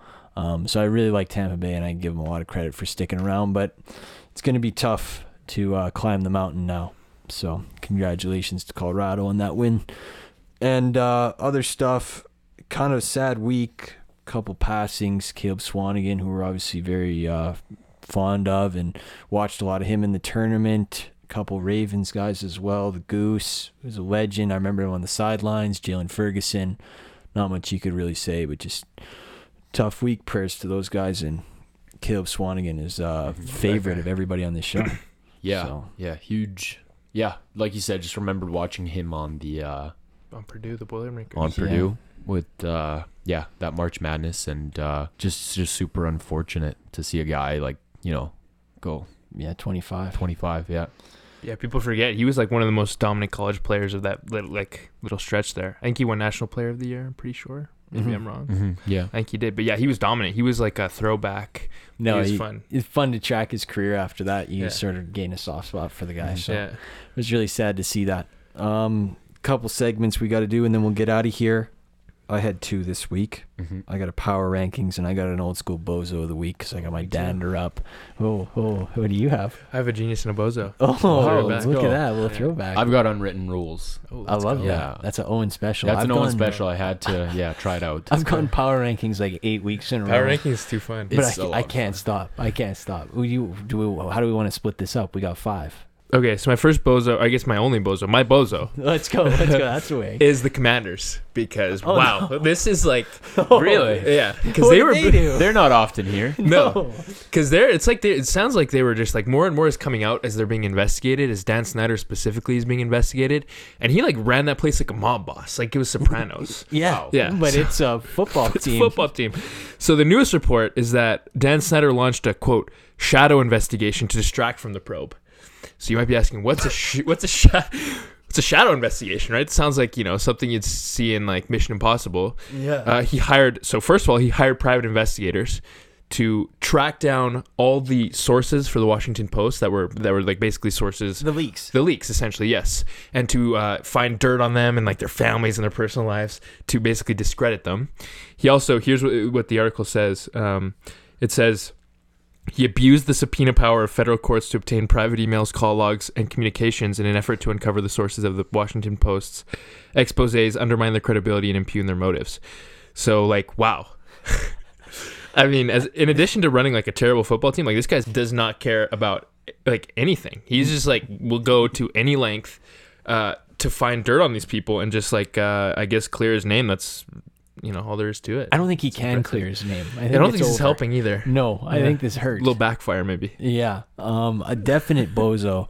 Watching this go down is uh, pretty crazy, and then you got Roger up there getting get under oath. Yeah. I mean, The thirty for thirty is gonna be insane. yeah, it might it's gonna be, crazy. like- we need a double feature. it might need like be like tragic too. um, so I don't want to hype it up too much, but uh, wow, be this is uh, quite something. yeah. I'm going a little lighter because my bozo of the week is uh, Clint Frazier. I'm not sure if you I saw did see this story. I did. But uh, he's a baseball player for the Cubs, the Iowa Cubs. Actually, he's designated for assignment. He's not caught on. You remember him from the Yankees at all? Oh, Yeah, and the Absolutely, yeah. Pirates too. No. I think just Yankees. No, no, he played for the Pirates. That was like Did the he? Pirates just trying to. I don't know what the hell they were doing trading for him. like but- on a loan, like Yeah, soccer. yeah, yeah, yeah. Um. Anyway, he's 27. He's been in the majors for a while, as you could probably tell. Now he's down in AAA. He hasn't caught on with the Cubs. He went got sent down, and he decided when he got sent down, he wants to be called Jackson Frazier. He's no longer Clint Frazier, and they were asking him why that is. It's his middle name. He says his family calls him Jackson, and uh, that's just it. No more Clint. Now he's Jackson Frazier. Now, my problem with this is if you're gonna do this, you got to do it right away. You got to do it right away. This is why I don't like Giancarlo Stanton. His real name is Mike. He's from mm-hmm. Los Angeles. He went by the name Mike Stanton for two years and then decided, no, I'm actually Giancarlo Stanton, which I think was his original name. So I, I understand it. Like there is a reason behind it, but you gotta, you can't switch up on me halfway. You gotta commit fully. I'm out on this move. I really don't like it.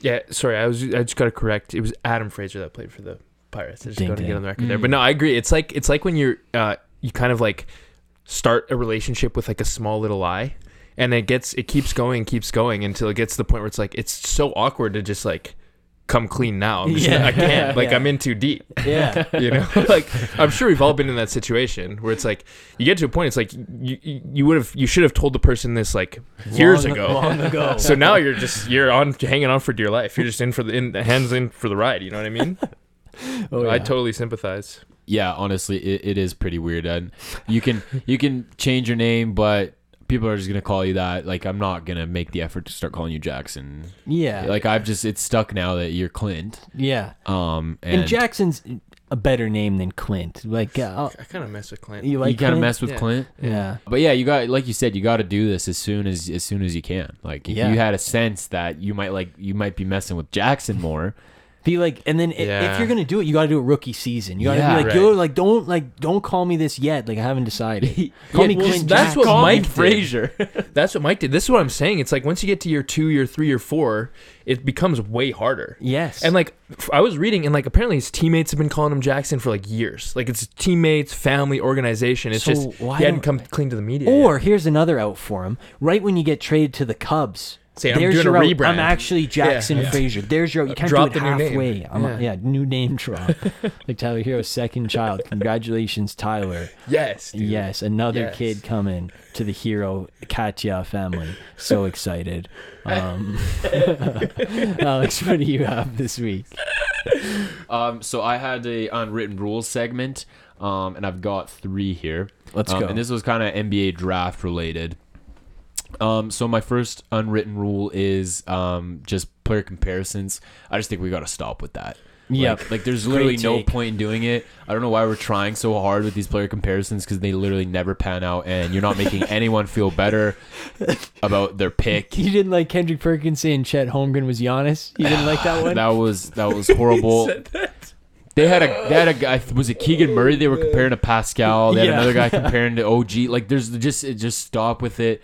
Um, I I I don't know why we keep doing it. I just rather get some different type of analysis. I don't know what, but I know I don't want player comparisons because it's just silly. Fully agree. Yeah, and they're doing it for like in like late first round, early second round picks too, where it's like it almost feels insulting because we know you're not going to be Pascal Siakam at the 29th Yeah. pick. Yeah, Like yeah. you're coming out of like like North North Jackson State. Like you know what I mean? Like we could just you do it for like the top three guys. Maybe Yeah. tone it down. Like we don't need Giannis in there, but like pick like 30. Like just like skip that. Yeah, we just saw a guy go, go mid second round, and they're like, "Look out, he's looking a lot like Desmond Bane."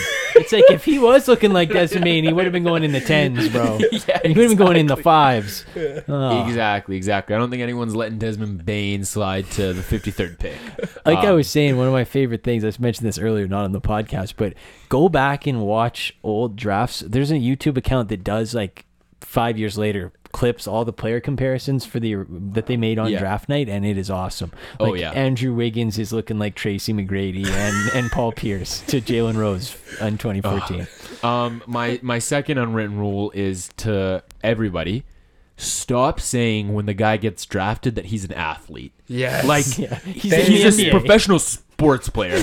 yeah, I'm. Sh- I I'd like to think he's an athlete.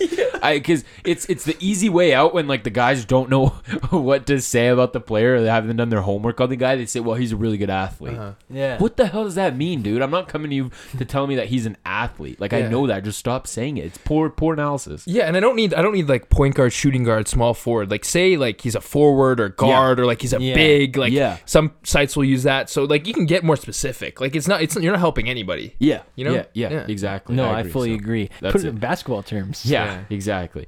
Um, and uh, my last unwritten rule here is please stop showing. They were doing this for the lottery guys.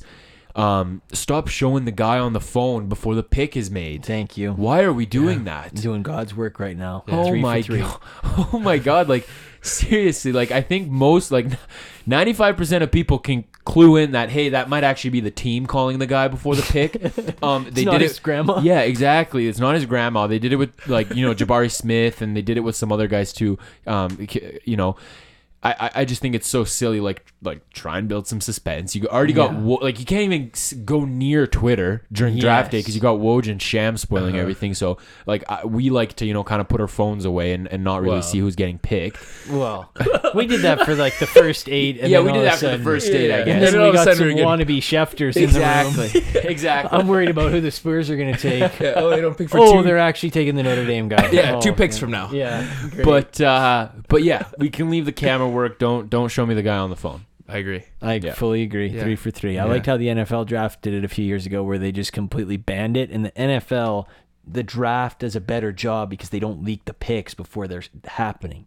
You know, Yeah. that's what it needs. Yeah, to I don't be. know. A lot of people, like I, I've been saying on the pod, are like hate the NFL. Oh, the NFL no fun league, this that. But like all like when you look at it all around, like It's Oh, the it's best a well-oiled best- machine. Yeah. well-oiled It's machine. They do a pretty good job. It's a reason why this podcast likes football the most, even though we spent two, half, an hour and a half talking hoops today. But anyway, what'd you have for genius of the week?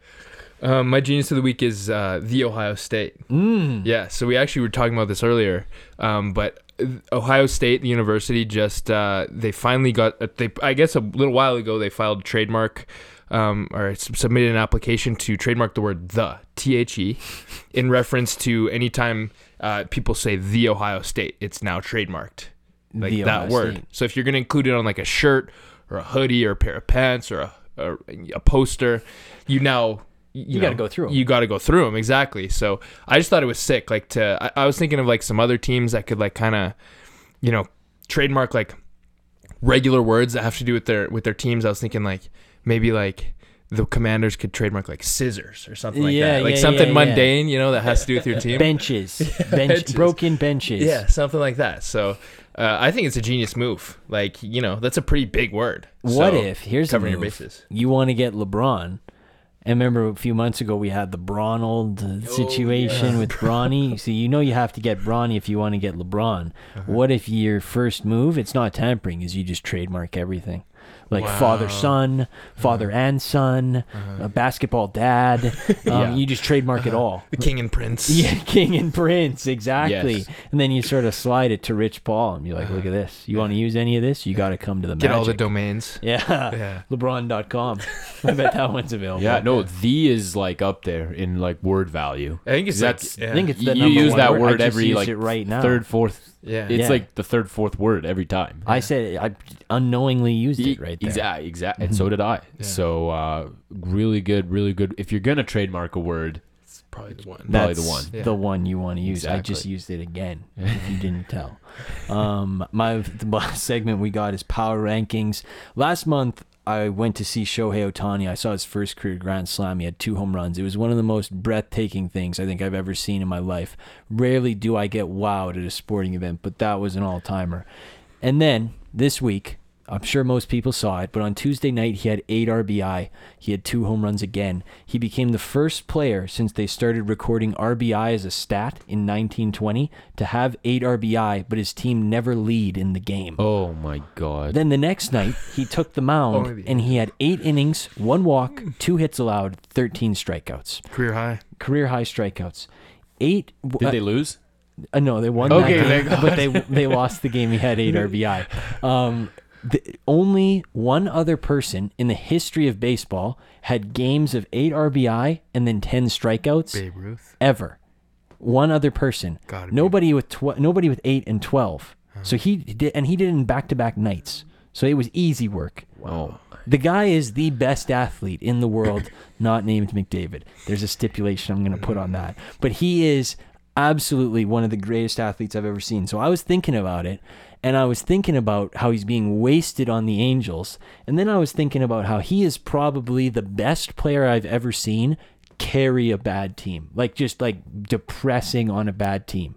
So then I thought, let me power rank the seven people Oh, I like this. Yeah, that are yeah, the yeah. best players I've seen on the most trash teams. Yeah, because I I have some yeah in mind. Yeah. Yes, and it's hard because in basketball, you, I was doing research, and in basketball, like if you're good, your team's not bad. Like it mm-hmm. doesn't happen. Yeah. So the only basketball one I could think of, and I have it at number seven, is I got Kevin Love on the T Wolves at number seven because people forget how nasty Kevin Love was back in the day. but the T Wolves were so ass that he was literally just a one man band. Remember, he had like 51 straight games with a double double. He was unbelievable. Like the second option was like Corey Brewer. Yeah. And then LeBron got him and he was like, go stand in the corner and shoot. And Kevin Love was a great player. He was Yeah. a rebounder, outlet Great passer. rebounder. That was his strengths. And LeBron made him freaking Ryan Anderson, bro. I'll never forgive him for that. OG Kevin Love. Like people Tubby forget. Kevin Love. Tubby Kevin Buzz Love. cut Kevin Love. Yeah. Buzz cut Kevin Love. Uh-huh. Freaking uh, shorts to my shins.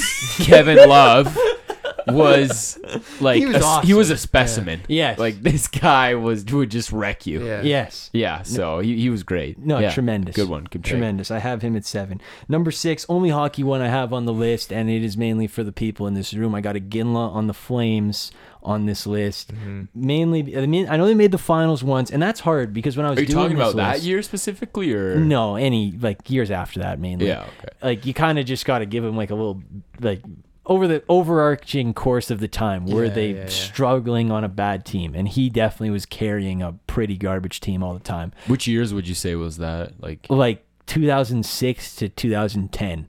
I think they made the playoffs maybe once and got swept. And he was like all they had.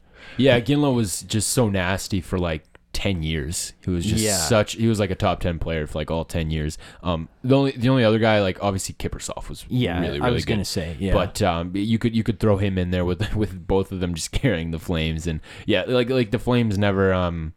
Like when you, it's it's really just Iginla and Kiprusoff and not a really another mind, uh, another player comes to mind. yeah, Like I'm not putting they like, didn't enough. and no. like, well, he was good know. for a while, but, But- yeah. Anyway, that was too deep on hockey talk. Well, we're gonna we're gonna regress back. Number five, another hard one. Hard to get quarterbacks because usually they'll make your team good. But I got Andrew Luck on the Colts solely yeah. because the Colts choice. were Oh freaking my. garbage and put nothing around them. Um, But he would take them to the playoffs like year in year out, but they would never go anywhere. I mean. The guy had to retire at like 28, but he absolutely was one of those guys on a garbage team that just carried them. and just with all the injuries he was dealing with too, just to like get these guys back to the playoffs is that's what I'm under like saying. Like some people just underestimate like how hard it is to get to the playoffs. Yeah. Um, let alone a, a final of anything. And and this guy just manned them and, and just dragged them every year. It was it was honestly crazy. Yeah, it was. And this is like the worst on the list too because of what you said, the retirement. Like they couldn't they literally had like third string linemen Yeah. blocking for him. And they're actually good now. Like if he Oh, immediately after. Yeah, Like the year They after. figured it out literally the year like after. Jacoby, like come in. yeah. You're not getting sacked like all year. No. Like don't worry. We got Quenton Nelson now. Yeah, yeah. I mean, it's depressing that he never got that real uh-huh. Real great run to the Super Bowl or anything. 'cause he was a great quarterback. Yeah. Number four, I got Felix Hernandez on the Mariners. Oh, Oh, great, yeah. great, great. That guy was getting absolutely Oh wasted for years. goodness. And I don't have to DeGrom on this I list. I would have is had so DeGrom, good. but Felix Hernandez OG. was an absolute stud for Oh year and year and year. Oh and then my goodness, the Mariners never even scratched the surface Yeah. of being good. You know what the most help Felix Hernandez got in those years was the people in, in the fans rip putting the K's on on on the, The yellow Yes, like with the with the with crowns yellows, on them, with the crowns and on you them. put him down. That was the most help he got Golly, I in, in that freaking stadium I and used from to the have a Felix jersey when I went to when he played. I love that thing. It's like I- a size small. I think I saw his last ever game for the Mariners. He was really bad his last year, and he came out the bullpen, and they still had that yellow section when he Yes. came in. But it was just kind of sad because it was the first. I think the Mariners finished like ninety and seventy-two, but they didn't make the playoffs, and it was like the first time they were ever good. And he was so bad at that point Yeah, in his yeah. career, which is like depressing because he literally was like propelling them to fourth place for like six years straight. Uh-huh. Yeah. So you got to give him some Can I- props. and also, he won a Cy Young, I think, like mid 2000s. I'm not sure the exact year, but he won it 2010s. 2010s, right? And he uh, he won it. He won the Cy Young having won like six games or like seven games. Like a lot of people, that was like a big year because usually prior to that point, this was like early sabermetrics era. You had to have a lot of wins as a pitcher to to, to win Yeah. the Cy Young, and he just didn't have that because he had no offense. so people are like, he's got like a 1.9 ERA, like. Like his whip's like zero. Like, is he gonna win it? yeah, And they're like, three no hitters. Johan Santana had 15 wins, like four ERA, and it was like a touch and go type thing. He did win it, which is good, but uh, you know, Man, he had had to he had to scratch and claw to get that. get Number that three, I got Mike Trout on the Angels. This one's less. It's still going on.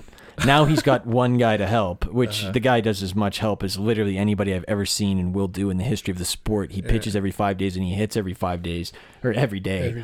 Um, but I mean, the guy had AL MV, three AL MVPs and he's never played in a playoff game.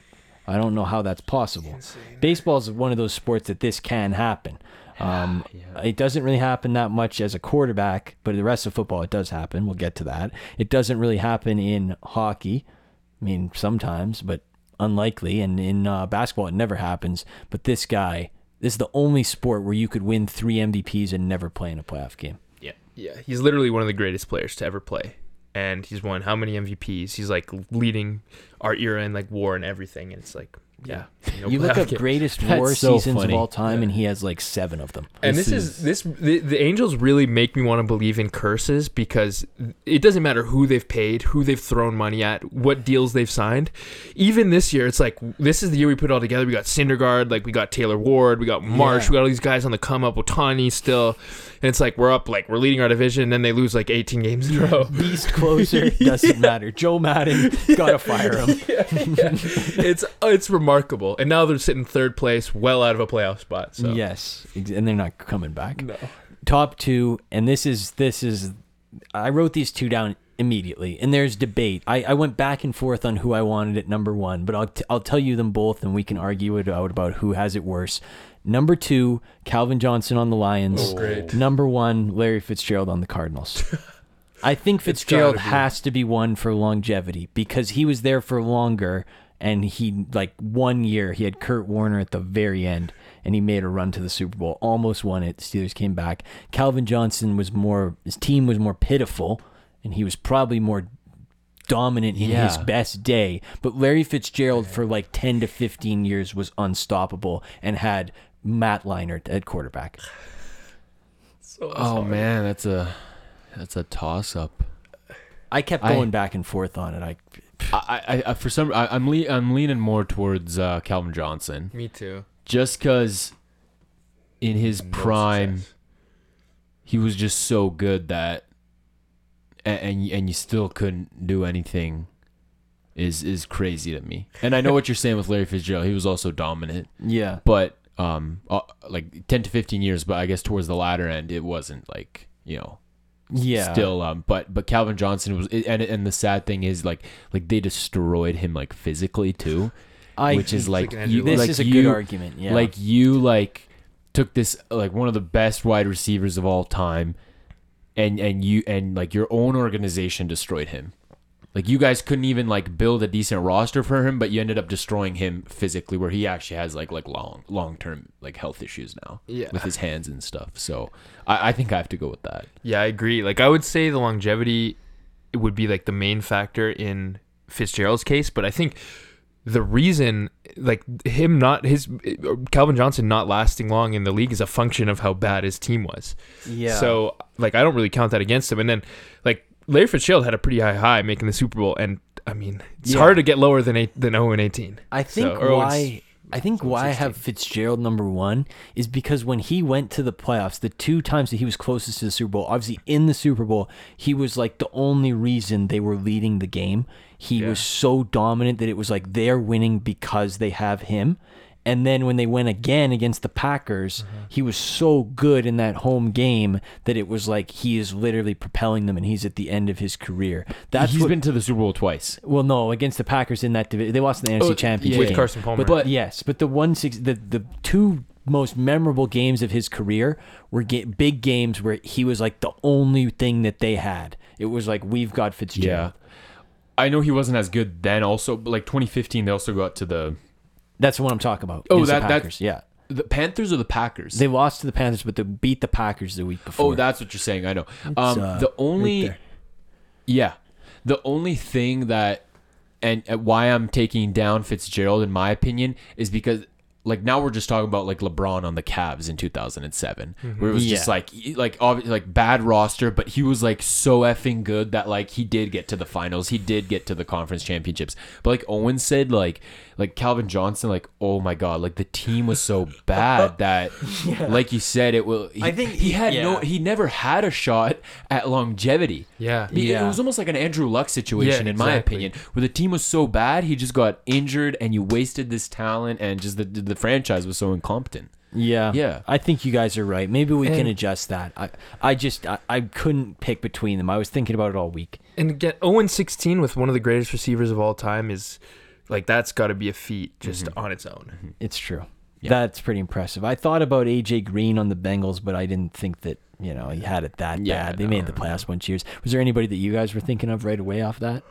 Like right away, like you said, um, but then you changed your criteria. I, I would have put LeBron, but Yeah. but like you're, he did make finals, and um, but even it, it to me it like happened twice with LeBron in 2007 and stuff, and then also in like 2018 where he it was just him and like In 2015 and too. J.R. Smith. Yeah. Well, Well, 2015, he had Delly and Mozgov Oh in yeah, the that too. Like it's happened quite a few times with LeBron. It's almost like he Um, depletes their assets. uh, I- I'm sure if I if I did some research, I could I could come up with with a couple more. But it's um, hard. It's hard. I thought about McDavid to be honest with you, but um, I mean, he we- has the Leon story's not. Draisaitl Yeah, the story's not over. Like exactly. It might be a little too early. Yeah. Um, yeah. I don't know. Gi- It's it's the- tricky. The Giants were a good, like the San Francisco Giants were a good team, but like, yeah, I can't because Bumgarner was insane, but they had a good team, yeah. Yeah. but like they just relied on him so much. Yeah, those are like Um, dominant performances to get him to the finish line. I thought about Julio, but they also made the Super Bowl. I feel like Julio in his day was comparable to um, Calvin and to Fitzgerald. I, I get, I put him on that regard. What about AP, Adrian Peterson? Mm. Good shout. It's a good shout. I didn't think that. Yeah, yeah, Yeah. I would maybe have him on Yeah. there. Not a Uh, very it good crossed team. my and mind, he- but I, I didn't finalize him on there. It's hard with with uh, with basketball. It really is because you'll usually get your team to like a decent place if you That's are true. really really good. that's true. Yeah. Which is why T Wolves Kevin Love is kind of like an anomaly to me. Yeah. Yeah. But yeah. Anyway, stuff to think about. You could bring more back next show. I would love Yeah. that because it's a pretty interesting topic. I feel like, but that was a really good show. We left it all out there. It was uh it's tough to plan. I, I this is what I don't miss about football is so much of the show is like dependent on what is happening right before and then you got to like figure it out as you go. But I thought we did a very good job, so thanks to everybody. I agree. It's awesome. When are we starting our uh, analysis of the uh, 7th. On July the 7th? 7th. Okay, Oh, getting July close. Getting 7th. close. We're Yeah. getting there. We're Count getting down there. days. Oh yeah. oh, I'm counting them. I'm ready. Um, yeah, we'll be back on Monday. Obviously, I don't be here. It'll be nice. Looking forward to it. We'll see you guys then. Have a good weekend.